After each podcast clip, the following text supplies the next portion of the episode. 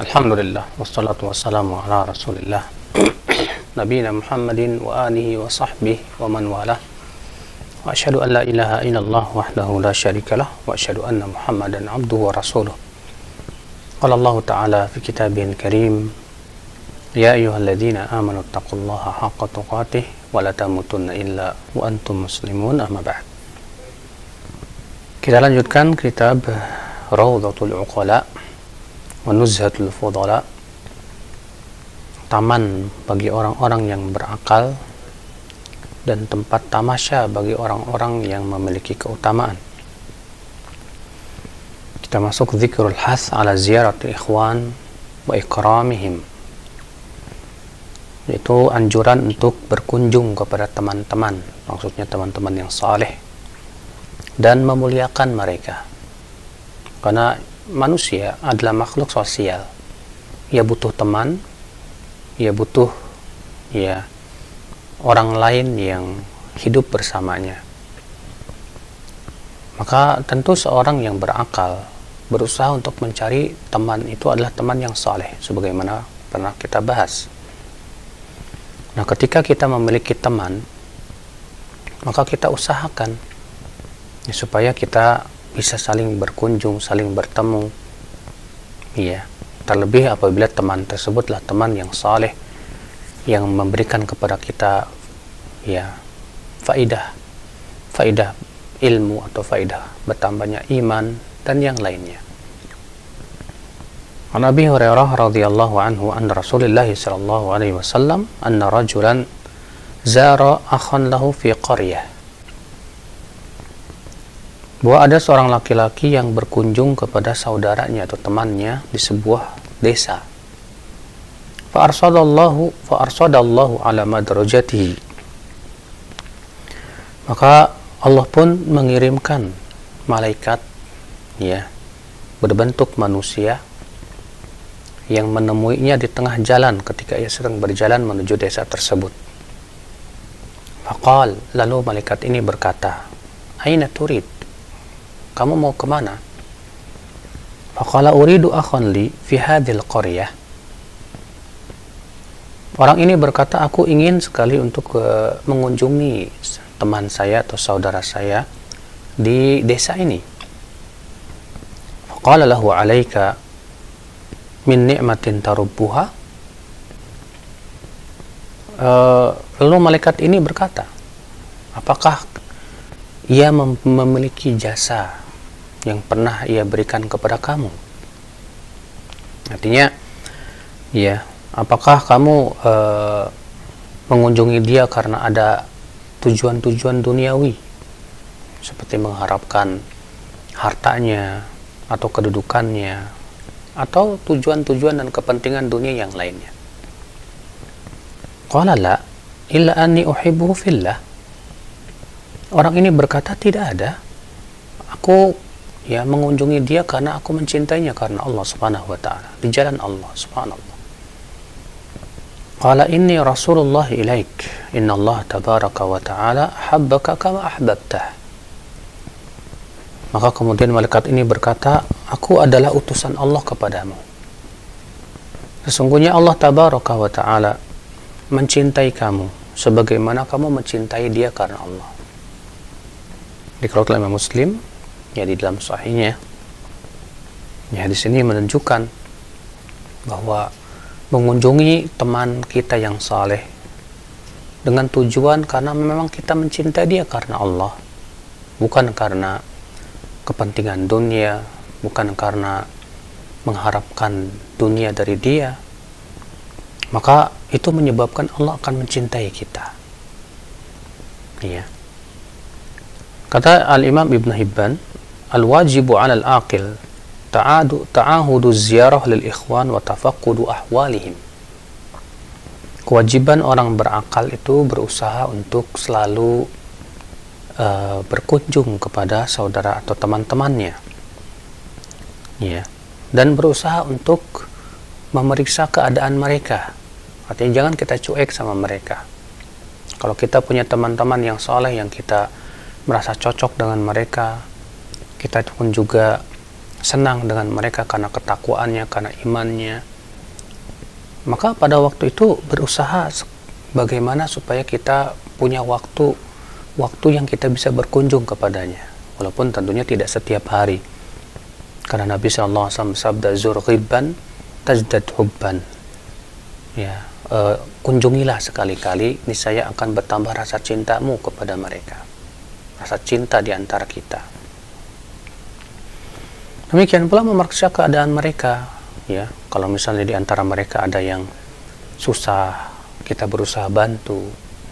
Ada yang sedang sakit kita berusaha untuk jenguk kita doakan mereka. Ada yang apa namanya ada problema-problematika yang barangkali bisa kita memberikan bantuan kepada mereka ya baik itu berupa pikiran ya atau setidaknya kita bisa menghibur. Maka ini kita berusaha untuk lakukan ya bersama teman-teman kita yang kita cintai karena Allah Subhanahu wa taala لأن الزائر في قصده الزيارة يشتمل على مصادفة معنيين karena orang yang berkunjung, ketika ia berkunjung itu hendaknya mencakup dua makna kata beliau. Yang ke, yang pertama apa istigma istigmalu dzukhr fil ajil bi fi'lihi dzalik sebagai penyempurna pahala. Ya, kelak di akhirat nanti dengan melakukan perbuatan seperti itu. Karena berkunjungnya kita kepada teman-teman yang soleh berpahala sebagaimana disebutkan dalam hadis yang sudah kita sebutkan tadi. Ya. Wal akhar makna yang kedua at-taladzuz bil mu'anasah bil akhil mazur. Ma'al inkilabi bi ghanimataini ma'an yaitu kita merasa nikmat dengan berteman dengan mereka itu. Ya karena ketika berteman dengan mereka kita dapat dapat faidah dapat ilmu ya. Sehingga pada waktu itu kita kita ketika kita pulang kita dapat dua-duanya. Dapat pahala dapat faidah juga masya Allah. Maka ini ya yang seperti ini kalau kita memiliki teman-teman seperti itu luar biasa berkata Al-Firyabi Ja'ani Waqi ibn al-Jarrah min Baitil Maqdis wa huwa muhrimun bi umrah فقال يا أبا محمد لم يكن طريقي عليك ولكني أحببت أن أزورك وأقيم عندك فأقام عندي ليلة datang kepada Kuwaqi Ibnu Jarrah seorang ulama hadis masyhur dari ia dari Baitul Maqdis ya dan berihram menuju umrah. Lalu Waqi berkata hai Abu Muhammad sebetulnya ini bukan jalanku untuk pergi umroh akan tetapi aku ingin berkunjung kepadamu. Dan aku bisa tinggal di rumahmu barang sehari. Maka kemudian Waqi pun tinggallah sehari di rumahnya Al-Firyabi waja'ani Ibnu Mubarak waqad ahrama bi umrah min Baitil Maqdis lalu datang Ibnu Mubarak ya di mana ia juga berihram untuk umroh dari Baitul Maqdis. Fa'aqama indi salasan dan ia tinggal di rumahku tiga hari. Faqultu ya Aba Abdurrahman, aqim indi asyarat ayyam. Lalu aku berkata kepada Ibnu Mubarak, Wahai Aba Abdurrahman, tinggallah di rumahku sepuluh hari. Ya. Qala la, ad-diyafah thalathatu ayyam. Kata Abdurrahman Ibnu Mubarak, Abdullah bin Mubarak tidak bertamu itu hanya tiga hari saja. Subhanallah, ya demikian para ulama terdahulu saling mengunjungi dan saling memberikan faedah. Ya mereka merasa senang sekali ketika dikunjungi oleh orang-orang salihin yang tentunya mereka bisa mengambil akhlak dari faedah, faedah dari akhlak mereka, dari ilmu mereka, dari ketakuan mereka. Ya. Kata beliau an-nasu fi ziarah ala dharbain. Manusia dalam masalah berkunjung kepada teman itu ada dua macam kata beliau.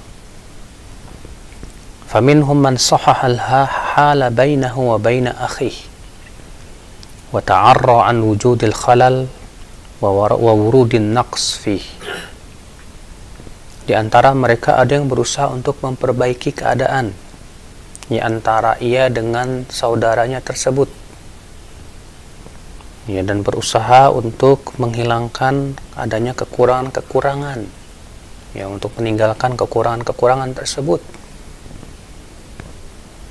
فإذا كان بهذا النعت أحببت له الإكثار من الزيارة والإفراط والاجتماع jika kamu punya teman seperti ini yang berusaha dia untuk memperbaiki hubungan dengan kamu yang berusaha untuk menghindari hal-hal yang bisa merusak pertemanan ya maka kamu suka untuk sering berkunjung ya dan berkumpul dengan orang seperti ini bagus لأن الإكثار من الزيارة بينه من هذا بين من هذا نعته la yurisul malalah karena ya sering-sering berkunjung kepada orang seperti ini biasanya tidak akan menimbulkan kebosanan kenapa? karena orang ini terus berusaha untuk memperbaiki hubungan dia berusaha bagaimana supaya apa namanya uh, tidak ada kekurangan di dalam hubungan ia dengan teman-temannya tersebut dan menjauhi berbagai macam hal yang bisa merusak hubungan.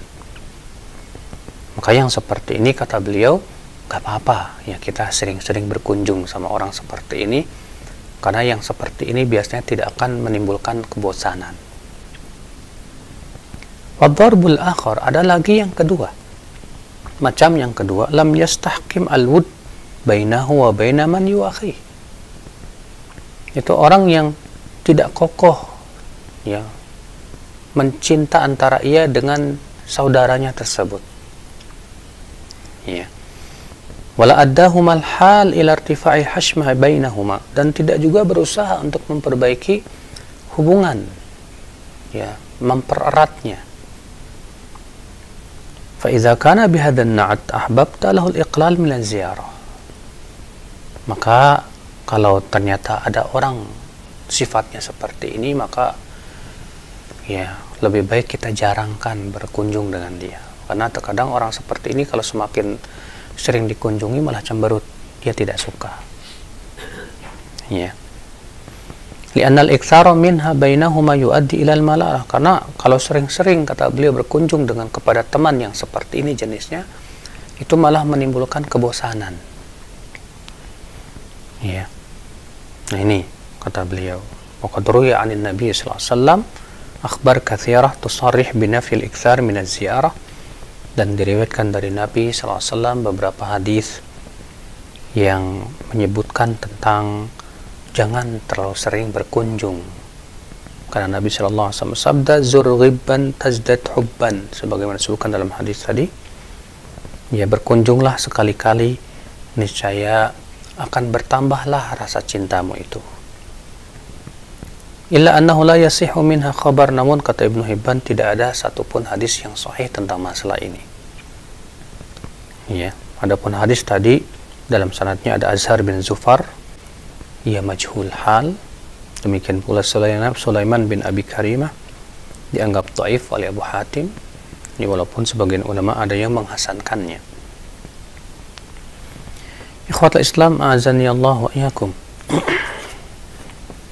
kata beliau man sahah al-hal bainahu wa bainal ikhwan lam yadurruhu qillatul ijtima' listihkamil hal bainahuma Adapun orang yang berusaha untuk memperbaiki keadaan apa hubungan antara ia dengan teman-temannya, walaupun jarang bertemu, biasanya tidak akan menimbulkan kebosanan tetap.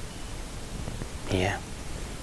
Kenapa? Karena rasa cinta dengan mereka itu memang sudah kokoh dan kuat.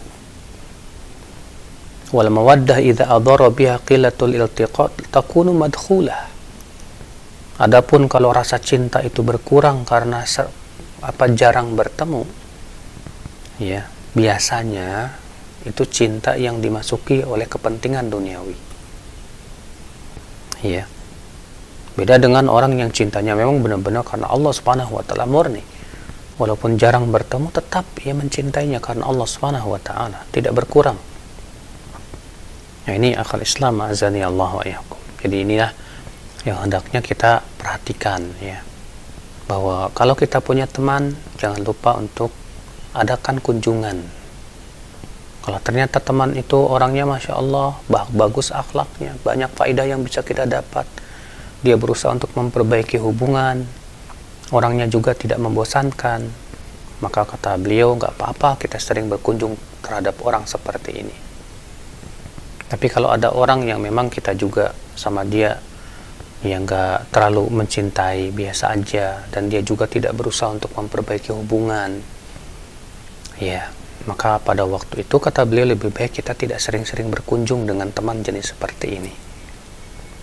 Yang jelas ya ketika kita berkunjung kepada rumah teman kita hendaknya yang pertama tentu niat yang paling utama adalah ikhlas mengharapkan wajah Allah Subhanahu wa taala. Mengharapkan pahala yang besar di sisi Allah Subhanahu wa taala. Kemudian ketika kita berkunjung usahakan ya untuk menjauhi hal-hal yang bisa uh, merenggangkan hubungan kita dengan mereka. Seperti ya bercanda dengan cara menyakiti hati dia. Atau seperti ya kita melakukan perbuatan yang dia membuat dia marah. Atau misalnya kita berbuat dosa. Karena perbuatan dosa itu bisa menyebabkan dua orang yang tadinya saling berkasih sayang itu bisa ya saling membenci. Sebagaimana disebutkan dalam hadis mata wadda isnan tidaklah ada dua orang yang tadinya saling mencintai. Thumma yafarraq bainahuma kemudian ternyata tiba-tiba berpisah bercerai. Ya kok saling benci sekarang? Illa bidzambi yusibu ahaduhuma. Itu biasanya akibat daripada dosa yang dilakukan oleh salah satu dari keduanya atau dua-duanya. Nah ini saudaraku sekalian. Sekarang kita masuk ke bab berikutnya kata al-imam al Ibn Hibban al-Busti. Zikru sifatil ahmaq wal jahil penyebutan tentang sifat orang yang bodoh. Ya. Dan pandir. Ketahuilah ya akhi memiliki teman yang bodoh dan pandir itu kerugian besar buat kita. Sebab teman jenis seperti ini hanya akan menjatuhkan kita kepada banyak kekeliruan banyak kebodohan banyak bahkan dosa dan maksiat menyebabkan akhirnya ya kita pun juga ikut-ikutan jadi orang bodoh. Maka dari itu e, Nabi Shallallahu Alaihi Wasallam memberikan perumpamaan teman itu ada dua. An Anas bin Malik radhiyallahu anhu qal qala Rasulullah sallallahu alaihi wasallam Mathalul jaris salih mithlul attar illam yu'tika syai'an yusibka min 'itrihi Wa mithlul jari sisu mithlul qain illam yahriq thawbak asabaka min dukhanihi. Perumpamaan orang yang teman yang soleh kata Rasulullah SAW seperti penjual minyak wangi. Illam yu'tika syai'an jika ia tidak memberimu minyak wangi. Asabaka yusibka min itrihi. Setidaknya kamu kebagian wanginya. Ya. Dan perumpamaan teman yang buruk seperti kain ya uh, pandai besi. Ilam yahrik thawbak jika ia tidak apa namanya uh, membakar bajumu maka setidaknya kamu mendapatkan baunya yang nggak enak. Karena yang namanya ya pandai besi itu pasti ya nggak lepas dari kena apinya, baunya, dan yang lainnya kalau kita berada di sisinya ketika dia sedang bekerja seperti itu. Ya.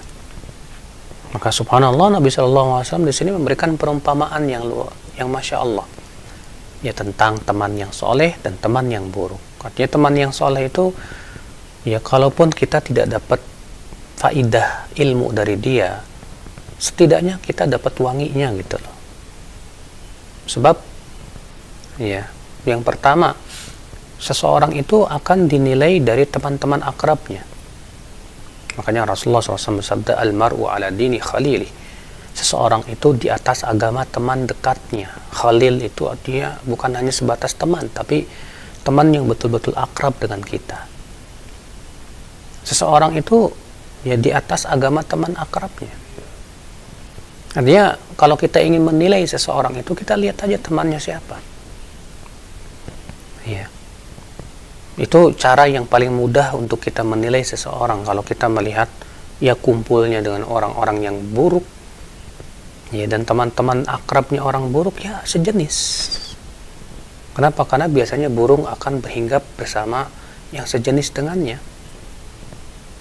kalau kita lihat ya ternyata teman-teman akrabnya orang-orang salihin. Ya orang-orang yang bertakwa maka ya sejenis. Ya artinya orang seperti ini kebagian wanginya. Ya. Nah ini akhir Islam azan ya Allah wa yakum kata Al-Hafidh Ibn Hibban penulis buku ini al-wajib al aqil tarku sohbatil ahmaqi wa mujanabatun nauka. Kewajiban orang berakal untuk meninggalkan teman yang bodoh.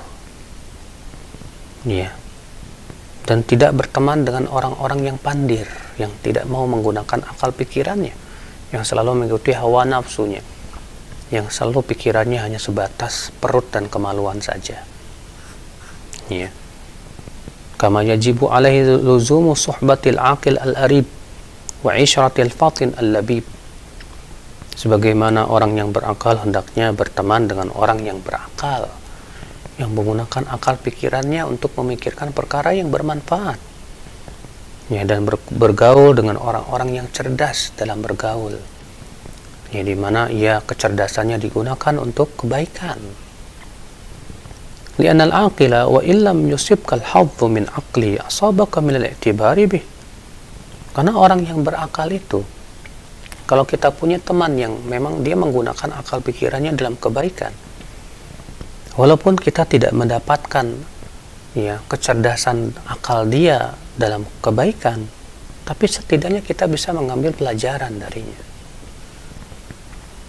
Sementara orang yang bodoh ya kalau kita tidak mendapatkan kebodohannya setidaknya kita terkotori olehnya nah ini akhi ya Allah wa nanti akan boleh sebutkan bagaimana sih sifatnya ya teman yang bodoh itu. Kata beliau min alamatil hubqi tanda teman yang bodoh. Apa itu? Yang pertama suratul jawab. Cepat sekali menjawab tanpa berpikir. Belum dipikirin sudah dijawab. Suka ceplas-ceplos ngomongnya tanpa memikirkan apakah yang diucapkannya itu ya dimurkai oleh Allah dosa atau tidak. Maka kalau kita punya teman seperti ini ya langsung ngejawab tanpa memikir, berpikir ceplas-ceplas ngomongnya tanpa melihat apakah itu dimurkai oleh Allah atau tidak maka itu tanda ini teman yang bodoh kata beliau. Yang kedua tandanya apa? Watarkut tasabut dia tidak tidak suka untuk tabayun tasabut. Itu artinya cross check.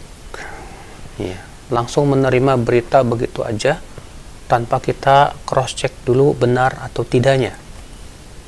Langsung diterima begitu saja.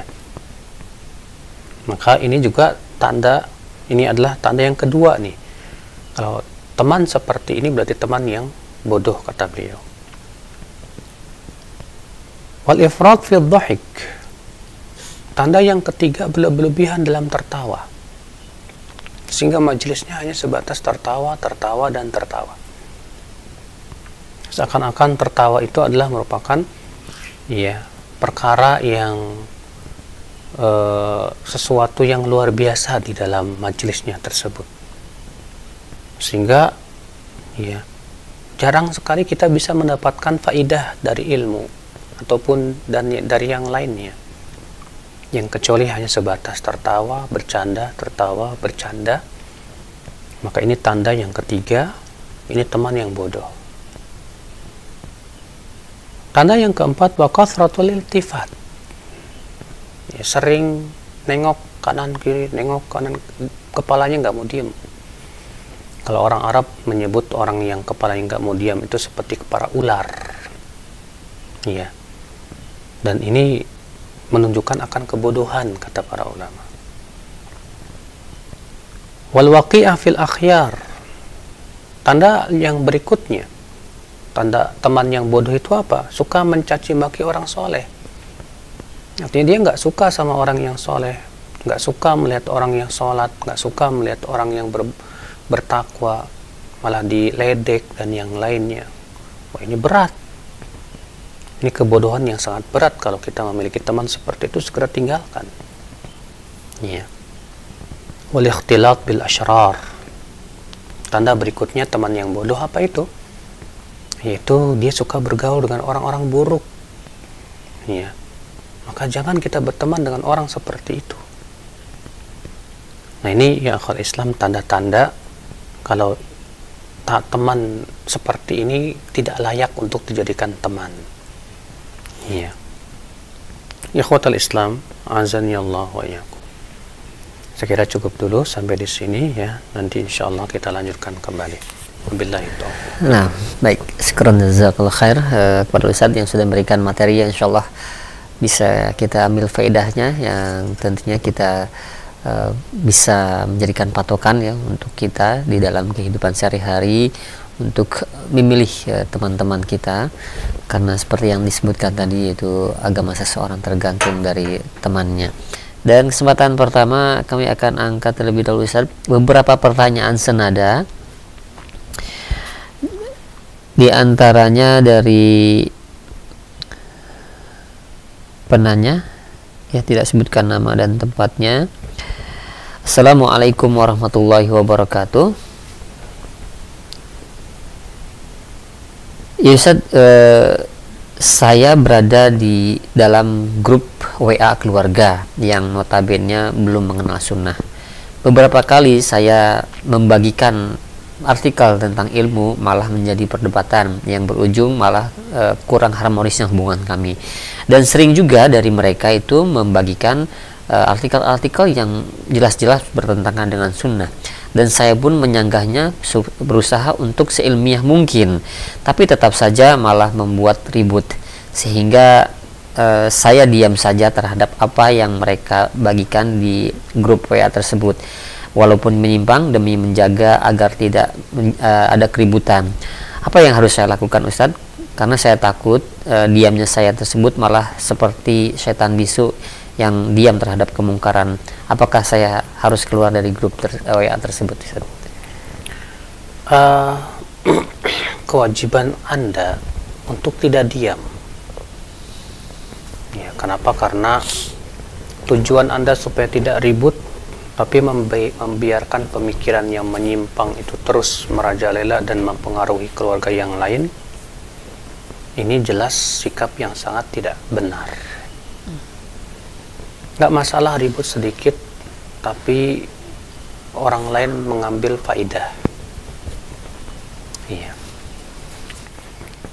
biarkan mereka ribut dalam artian mereka terkejut karena selama ini mereka kurang bisa ilmiah. Seperti halnya orang yang nggak biasa makan cabai, ketika makan cabai biasanya pedas. Ya sudah, ya setiap kali mereka mengirimkan artikel-artikel yang tidak sesuai dengan sunnah, kita sanggah lagi. Tapi dengan bahasa yang sopan, yang santun, dan berusaha untuk tidak terpancing dengan emosi, tetap kita berusaha untuk menjelaskan secara ilmiah. Ya, jangan sampai kita diam. Kalau kita bantah dengan cara ilmiah, dengan sopan santun dan bahasa, ternyata mereka malah ribut gak masalah. Ya memang itu konsekuensi untuk menyampaikan kebenaran. Antumnya aja yang harus sabar dan kuat. Ya. Nanti lama-lama mereka akan berpikir, insya Allah ya bahwa yang antum sampaikan memang ternyata lebih ilmiah dalilnya jelas. Ya setidaknya anggota keluarga yang lainnya terselamatkan. Dan mereka mulai berpikir ya tentang hakikat dinul Islam yang sangat ilmiah ini. Jadi antum jangan lemah justru. Jangan antumnya yang mundur salah. Ya, antum kuatkan diri antum untuk menyelamatkan anggota keluarga yang lain dari pemikiran yang menyimpang tersebut. Ya Allah a'lam. Nah Iya baik jazakallah khair atas jawaban dan secara Ustaz ya mudah-mudahan bermanfaat. Dan selanjutnya mungkin sudah ada yang masuk di line dan telepon silahkan Halo, Assalamualaikum. Waalaikumsalam warahmatullahi wabarakatuh. Dengan siapa di mana? Dengan Vira di Bulukumba.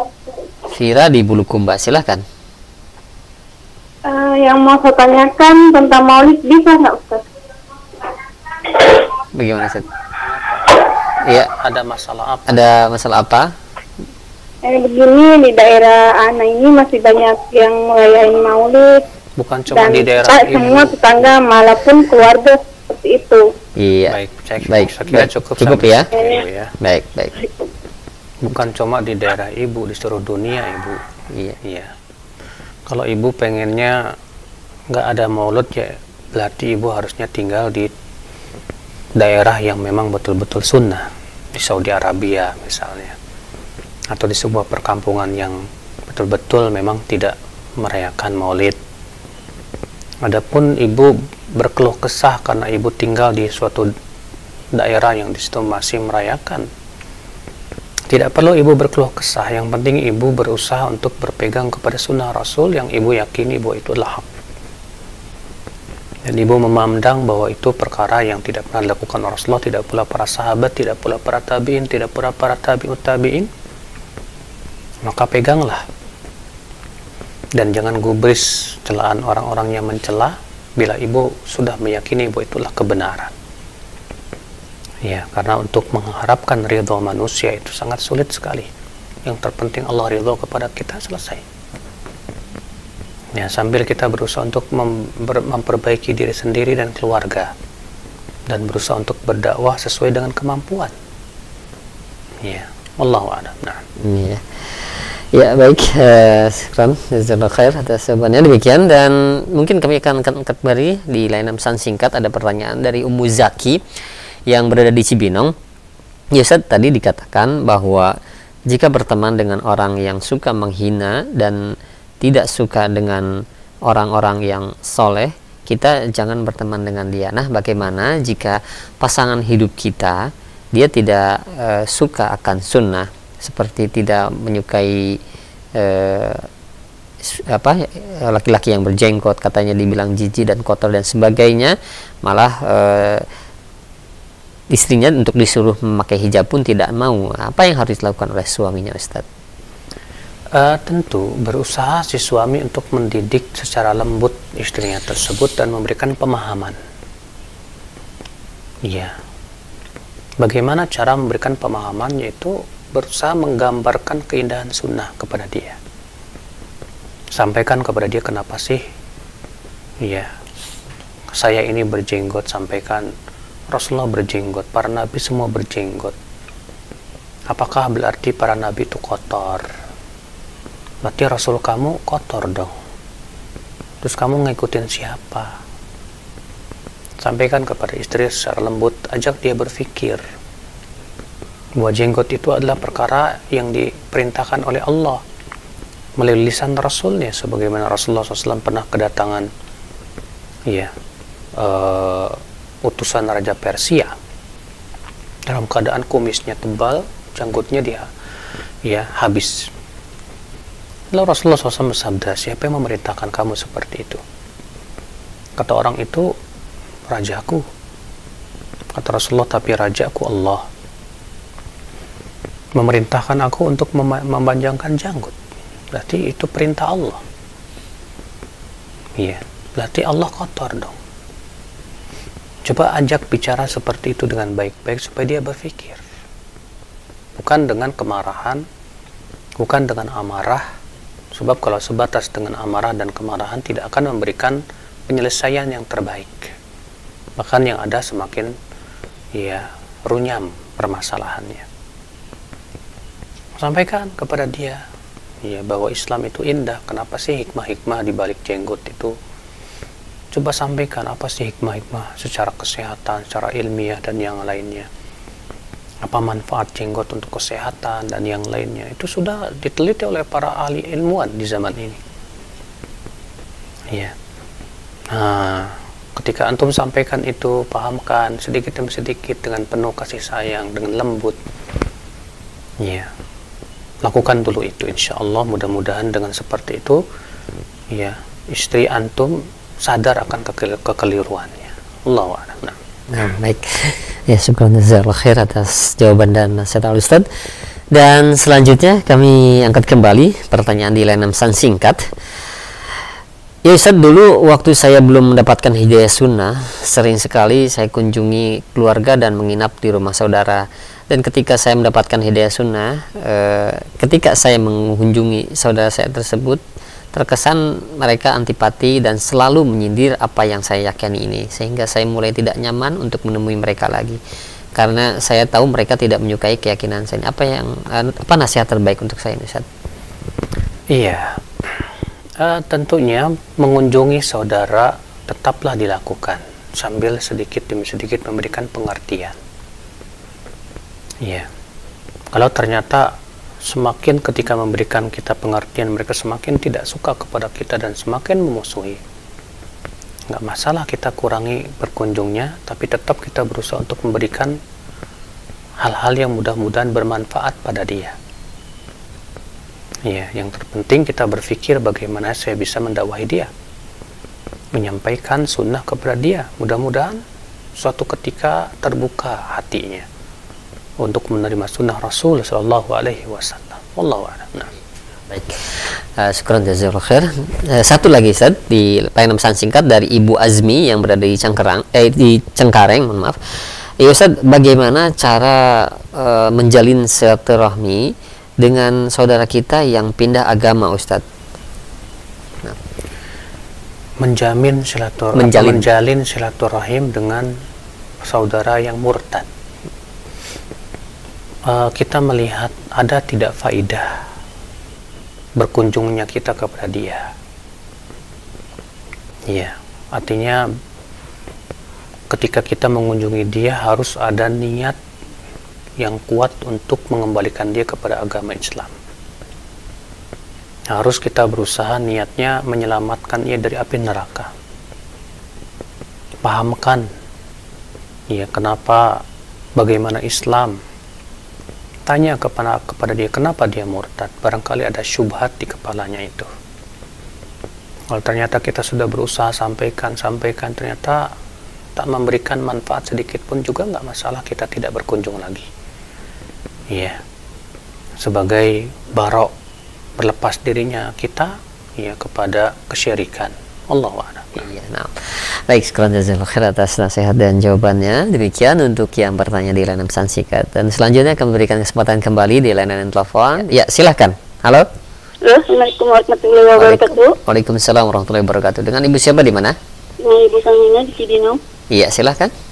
Hmm, eh, Pak Ustadz, saya mau nasihatnya tentang dua hal yang akan saya sebutkan. Contoh saya bergaul kayaknya sepertinya kalau kurang serak sama pertama kali ketemu dengan orang tersebut, terus saya tidak ingin melanjutkan lagi persahabatan saya gitu. Dari awalnya kayaknya udah nggak kesannya udah nggak enak gitu.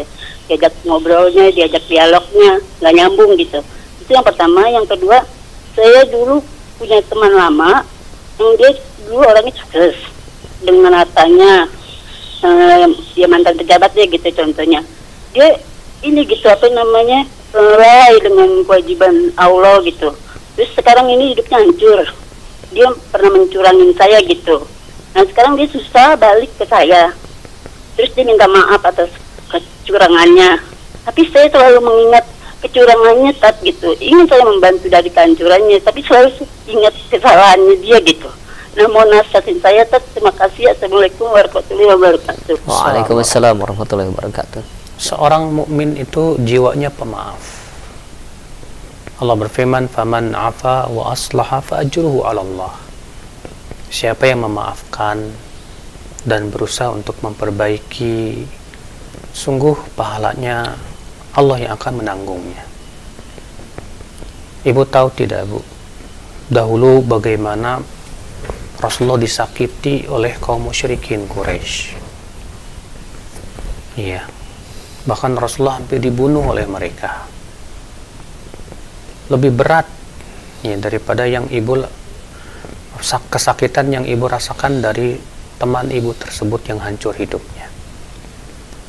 Tapi lihat ketika Rasulullah SAW telah menguasai kota Mekah, Rasulullah sangat mampu kok untuk membalas dendam.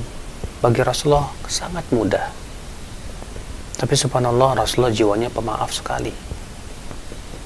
Iya. Maka mereka pun datang berbondong-bondong ke Rasulullah minta maaf. Kata Rasulullah, "Idhabu fa antum talaqa." Pergilah.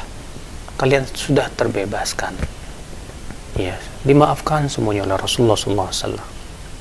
Maka apakah ibu tidak ingin punya jiwa seperti jiwanya Rasulullah, pemaaf? Iya. Lupakanlah kesalahan-kesalahan dia. Sekarang yang ibu pikirkan bagaimana membantu dia. Ya, ketika ia hancur sekarang ia datang kepada ibu dan minta maaf. Bantulah ia, wallah. Ini kesempatan sebetulnya yang Allah berikan kepada ibu supaya ibu bisa mendapatkan pahala yang lebih besar. Pahala yang pertama, ya ibu berusaha untuk memaafkan kesalahan dia itu itu saja pahala yang sangat besar di sisi Allah. Pahala yang kedua membantu kesusahannya. Kata Rasulullah man nafasa an an mu'minin. Ya, nafasallahu anhu kurbatan min qurabi yaumil qiyamah. Siapa yang me- membantu kesusahan salah satu kesusahan seorang muslim maka Allah akan bantu kesusahan dia pada hari kiamat. Ya coba ini kesempatan besar buat ibu untuk bisa mendapatkan dua pahala yang luar biasa besar di sisi Allah Subhanahu wa taala yang pertama memaafkan kesalahan dia yang telah lalu. Yang kedua membantu kesalahan apa namanya ke, ke, apa namanya apa penderitaan dia yang ternyata hidupnya sekarang sedang hancur. Dan insya Allah seperti ini tidak akan merugikan ibu dan tidak akan menjatuhkan harkat ibu sama sekali. Bahkan ibu semakin dimuliakan oleh Allah dan dimuliakan oleh dia. Iya Allah nah. Ya, dan eh, jawaban tadi untuk pertanyaan pertama bagaimana Ustaz? tidak perlu dijawab Ya, baik. eh, demikian ya untuk ibu yang berada di Cibinong ya eh, atas jawaban uh, Al Ustadz. Mudah-mudahan bisa difahami.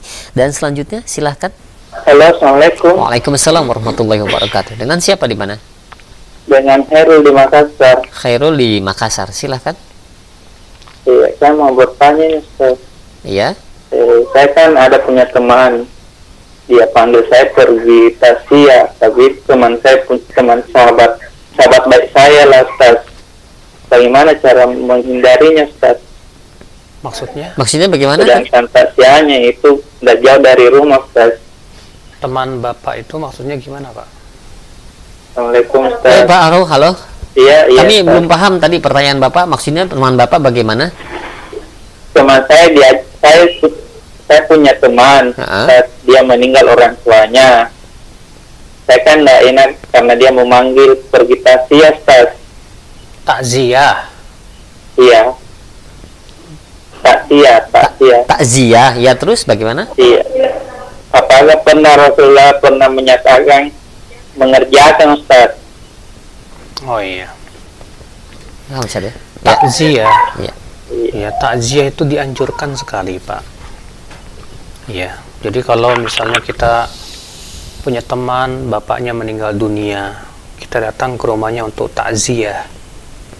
Takziah itu apa sih? Takziah itu tujuannya menghibur keluarga kematian. Iya. Bagaimana cara menghiburnya? Bisa dengan pertama memberikan doa-doa yang baik untuk mereka terhadap mayat. Yang kedua disuruh mereka bersabar. Yang ketiga kita berusaha untuk bantu kesusahan mereka. Iya. Nah itu tujuan daripada takziah. Adapun kalau diajak oleh teman maksudnya yaitu kumpul-kumpul di keluarga kematian. Kemudian di situ ada ritual-ritual, zikir-zikir yang dibuat-buat dan yang lainnya. Yang jelas ya tidak ada syariatnya dari Rasulullah SAW maka bapak tidak boleh datang. Kenapa? Karena berkumpul-kumpul di keluarga kematian. Dan makan-makan di situ dianggap oleh para sahabat sebagai sikap meratap. Sebagaimana disebutkan dalam riwayat Jarir bin Abdullah Al-Bajali. Kunna na'uddu al-ijtima'a inda ahli al-mayyit wa ta'ama fihi minan niyaha. Kami dahulu menganggap berkumpul di keluarga kematian dan makan-makan di sana itu sebagai merat, sebagai perkara yang dianggap meratap. Dan para ulama syafi'iyah dalam kitab-kitab mereka dalam hal ini juga mereka melarang.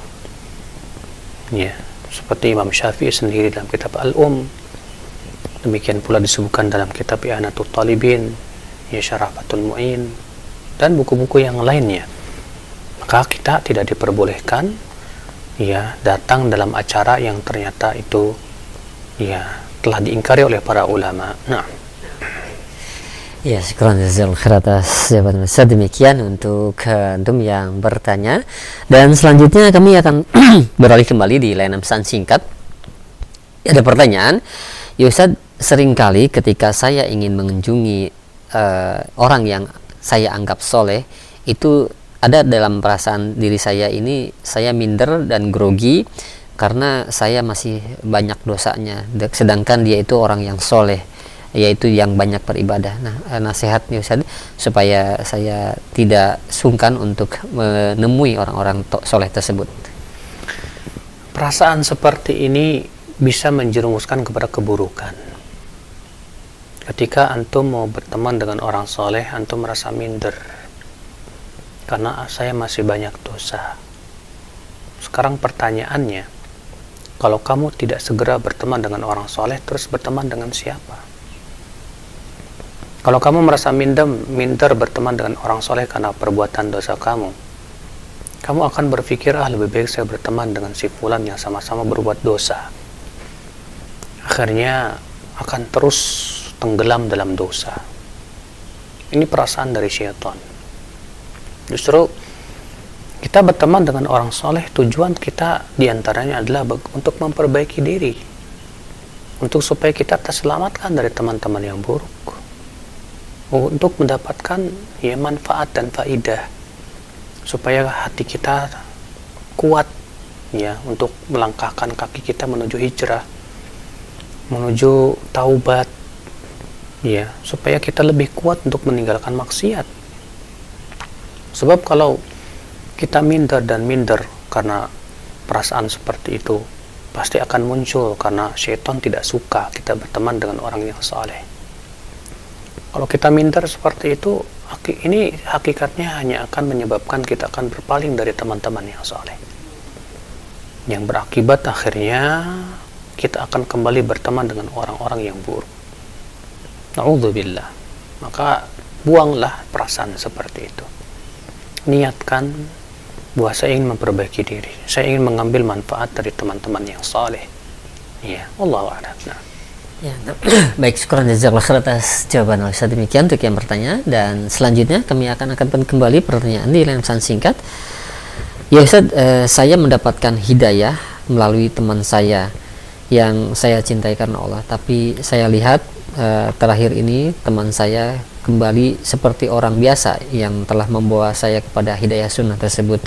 Nah, eh, saya ingin sekali mendekatinya kembali, tapi seolah dia menjauh dari saya Nah, bagaimana nasihat Ustaz yang terbaik untuk saya? Apa yang harus saya lakukan supaya bisa uh, kembali saya kembalikan teman saya tersebut untuk ke jalan hidayah ini?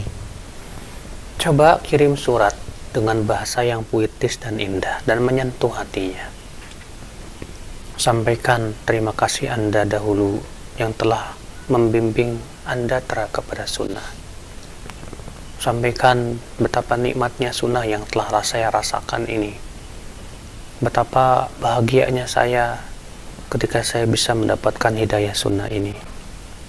Maka saudaraku ya saya aturkan berbagai macam apa, beribu terima kasih kepada anda. Dan ingatkan bahwa pentingnya kita untuk istiqomah di atas sunnah. Ya kita sampaikan kita mohon kepada Allah mudah-mudahan kita termasuk orang yang bisa istiqomah di atas sunnah. Ya Jangan sampai kita menjadi orang-orang yang tidak istiqomah di atas sunnah, kembali kepada ke belakang, kembali kepada kerugian, kembali kepada masa-masa kita dahulu jahiliyah yang tidak diridhai oleh Allah Subhanahu wa taala. Yang penuh dengan dosa dan kesalahan misalnya. Coba sampaikanlah. Mudah-mudahan ya hal seperti itu bisa mengetuk hatinya kembali dan ajak dia berpikir ya tentang hakikat kehidupan ini. Allah a'lam. Nah. Syukur khair atas jawaban Ustaz. Demikian. Dan selanjutnya kami angkat kembali pertanyaan. Masih di layanan pesan singkat. Ya Ustaz bagaimana caranya kita berbuat baik kepada uh, bapak saya bapak kami yang di mana uh, sudah pisah dengan ibu kami uh, sudah uh, sejak lama dan tidak mau bertanggung jawab atas uh, nafkah yang diberikan yang harusnya diberikan kepada anak-anaknya. Dan juga uh, sebelum pisah uh, dia banyak menzolimi ibu saya. Dan bagaimanakah cara saya uh, bisa agar bisa ber, masih berbuat baik kepada orang tua padahal kami tidak menyukainya? Uh, tidak menyukai ya tidak menyukai orang tua seperti itu wajar. Namun ketika niat kita ikhlas mengharapkan wajah Allah semata ya dengan cara berbakti kita mendapatkan pahala dan ini menjadikan sebagai sarana menuju surga maka insya Allah ya ketidaksukaan itu akan kalah oleh keikhlasan ya sebab keikhlasan di saat itu sangat dibutuhkan sekali. Mengharapkan karunia apa pahala besar di sisi Allah dan keriduannya. Kalau kita yakin atau kita ikhlasnya kuat sekali dan mengharapkan wajah Allah juga sangat kuat sekali insya Allah itu bisa mereda ketidaksukaan kita meredamkan ya atau meredakan ketidaksukaan kita kepada orang tua yang zolim seperti itu ya Allah nah. iya Baik, syukur jazakallah khair atas jawaban dan salam demikian dan mungkin selanjutnya kami berikan kesempatan di layanan yang telepon. Silahkan. Assalamualaikum warahmatullahi wabarakatuh. Waalaikumsalam warahmatullahi wabarakatuh. Dengan ibu siapa di mana? Ibu Siti di Bekasi. Iya, silakan. Ini Ustaz, uh, ya sudah meninggal dunia. Uh, uh, dulu saya itu korban KDRT ya Ustaz. Hmm. Nah setelah beliau meninggal, tapi saya kok jadi ingat kesalahan-kesalahan saya gitu ya Ustaz ya. Dosa-dosa saya gitu sama beliau. Gitu. Ya, perasaan saya ini apa penyebabnya gitu ya Ustaz. Ya. Jadi kesalahan-kesalahan beliau tuh seakan-akan saya berdosa gitu ya Iya, baik. Iya, terima kasih. Nah. Assalamualaikum warahmatullahi wabarakatuh. Waalaikumsalam warahmatullahi wabarakatuh. Nah. Itu lebih baik daripada ibu mau mengingat kesalahan dan dosa dia kepada ibu. Sebab kalau ibu mengingat mengingat kesalahan-kesalahan dia kepada ibu, ibu akan terus benci kepada dia. Setelah ia meninggal, sekarang ibu malah ingat dosa ibu kepada dia ini sebetulnya karunia Allah. Tujuannya supaya ibu lebih ya memperbaiki diri. Banyak-banyak mendoakan suami. Sebab dengan karunia Allah seperti itu ya ibu akan terus memohonkan doa dan melantutkan doa untuk suami ibu. Ibu akan terus mohon maaf kepada Allah dan beristighfar dan bertaubat kepada Allah Subhanahu wa taala Bayangkan kalau Allah jadikan ibu selalu mengingat kesalahan-kesalahan suami. Akhirnya ibu semakin benci, malah ibu mendoakan keburukan kepada suami yang sudah meninggal. Tapi ternyata subhanallah, Allah masih cinta kepada ibu, Allah masih memberikan karunia kepada ibu. Dengan dijadikan ibu malah mengingat kesalahan ibu kepada suami ibu. Sehingga dengan seperti itu, ibu-ibu akan terus banyak berbuat kebaikan, mendoakan suami, ya mohon ampun dan beristighfar. Subhanallah. Ini syukurlah ya punya perasaan seperti itu. Karena itu perasaan yang baik insya Allah. Nah. ya, baik, demikian ya untuk Ibu Siti yang berada di Bekasi. Dan selanjutnya masih kami terima, silahkan. Halo, assalamualaikum. Waalaikumsalam warahmatullahi wabarakatuh. Dengan siapa? Di mana? Dari Fitriana di situ Bondo. Iya, silakan. Assalamualaikum, Pak Assalamualaikum. Salam. Barakallahu fik. Fik barakallahu. Eh, ini eh, saya gini Ustaz, Eh, ada orang yang mengatakan eh, Al-Quran itu, ajaran Al-Quran itu dibilang radikal. Walaupun dia Al-Quran katanya Ustaz, tapi kekerasan yang dipakai kata- katanya Ustaz, eh, katanya itu dianggap radikal itu katanya Ustaz. Bagaimana menurut eh, pandangan Islam kalau Al-Quran dianggap radikal Ustaz, orang itu Ustaz? Ya. Mohon penjelasan syukran. Jazakallah. Assalamualaikum warahmatullahi wabarakatuh. Assalamualaikum. Orang yang menganggap Al-Quran radikal itu karena hatinya sudah ada penyakit munafik. Atau mungkin dia orang munafik. Kenapa? Karena di dalam Al-Quran Allah mengkisahkan tentang orang-orang munafik. Mereka sangat ketakutan dengan ayat-ayat. Iya. Mereka mendengar Al-Quran itu seperti halilintar. Sebagaimana Allah sebutkan di dalam surat Al-Baqarah. Iya. Allah berfirman yakadul barku yakhtafu absarahum hampir-hampir halilintar itu ya me, apa nama yakhtafu absarahum. Ya mengambil pandangan-pandangan mata mereka. Mereka itu sangat takut sekali mendengar Al-Quran. Ya maka kalau ada orang ketika melihat membaca Quran menganggap Al-Quran radikal berarti sebetulnya orang ini ima dia sudah kemasukan atau ada di hatinya ada penyakit munafik atau dia orang munafik memang sebab orang yang beriman tidak akan menganggap Al-Quran radikal. Kenapa? karena dia yakin bahwa Allah lah pencipta langit dan bumi. Allah raja langit dan bumi. Milik Allah lah kerajaan langit dan bumi. Maka Allah subhanahu wa ta'ala mempunyai aturan-aturan. Dan ia punya keyakinan bahwa ilmu Allah sangat luas. Dan ilmu manusia sangat sedikit sekali dan kesempurnaan ilmu Allah itu mengharuskan semua aturan-aturan Allah itu pasti bermanfaat untuk kehidupan manusia. Iya, orang yang beriman kepada Allah satu-satunya ilah yang berhak disembah. Raja di raja, pemberi kenikmatan. Akan meyakini. Ya dan betul-betul memberikan loyalitas kepada Allah dengan loyalitas yang murni 100% iya nah ini orang ini di dalam hatinya ada kekufuran. Orang ini hatinya tidak ada cinta kepada Allah. Orang ini tidak ada keyakinan kepada Allah bahwa Allah itu pencipta atau apa pencipta langit dan bumi yang mempunyai kehendak yang mutlak. Orang ini meragukan ilmu Allah Subhanahu wa taala yang lurus yang luas Allah orang ini meragukan akan kasih sayang Allah dan rahmatnya kepada hamba-hambanya. Orang ini meragukan keadilan Allah Subhanahu wa taala dan menuduh seakan Allah itu zalim. Orang ini sama saja menuduh Allah itu bodoh menurunkan ayat-ayat Al-Quran katanya radikal. Maka subhanallah ya orang yang mengatakan Al-Quran radikal itu akibat daripada kemunafikan yang ada di hatinya. Ya jadi jangan kita gubris orang seperti ini. Ya karena sudah cukup ayat-ayat Al-Quran menjelaskan bahwasanya mereka itu orang-orang munafikin. Ketika Allah menyebutkan tentang sifat orang munafik pun demikian.